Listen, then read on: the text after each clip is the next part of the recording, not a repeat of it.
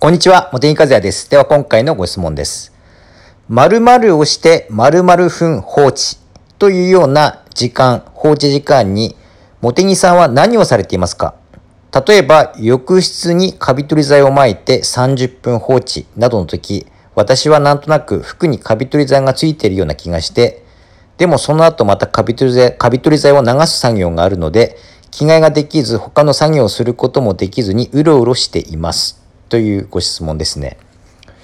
私はですね、あの、ほとんど仕事ですね。仕事っていうか、あの、パソコンに向かってますね。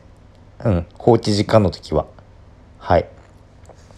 まあ、たまにですね、あの、お茶とかコーヒーを入れて飲んだりする時もありますが、まあ、それをやってても、まあ、ソファに座ってパソコン開いて何か仕事してますね。はい。うん。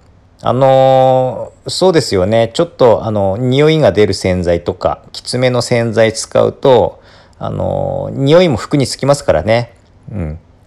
まあ、塩素系のカビ取り剤が服にもしついてしまうと、綿素材だともう完全に漂白されてしまって真っ白になりますからね、そこの部分が。まだらみたいな感じになりますから、それは注意が必要ですよ。あの、私もですね、あの、買ったばかりのですね、ジョガーパンツ、真っ黒のパンツなんですけれども、それをお掃除用に買って、あの、うっかりそれを履いたままですね、お風呂のカビ取り剤の掃除までやってしまいまして、そしたら液がですね、あの、知らず知らずのうちに、やっぱり跳ねることあるんですよね。私も若い頃何回も経験してるんですけれども、あの、それが、あの、飛んで、ついちゃって、あの、ところどころ漂白されてしまったということが最近ありました。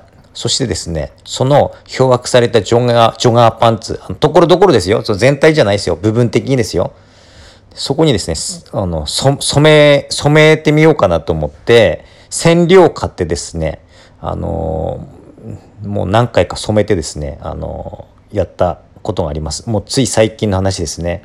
はい、完璧にはならなかったんですけれども、まあ、近くのコンビニに来て歩いていける程度には 回復したのかなっていうふうに思います。あの、間もなくですね、そのジョガーパンツをあの染める動画をですね、YouTube にアップする予定です。多分、明日か、明後日かというぐらいのタイミングだと思うんですけれども、ぜひご興味ある方は ご覧になってください。あの、塩素系カビ取り剤は化学繊維だったら色がついているものでも落ちる心配ほとんどないんですけれども、あの、綿ですね、綿。綿が入っているもの。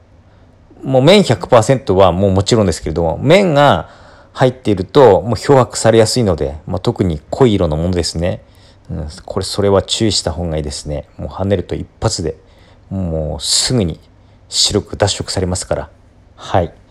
まあ、そんな感じでですね、あの、パソコンを開いて仕事をしてるというところが、あの、ほとんどですね。あの、私このような感じで、あの、動画撮ってるじゃないですか。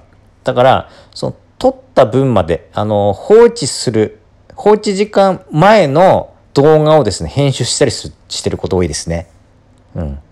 まあ、そんな感じです。はい。ということで、今回はこれで終わります。どうもありがとうございました。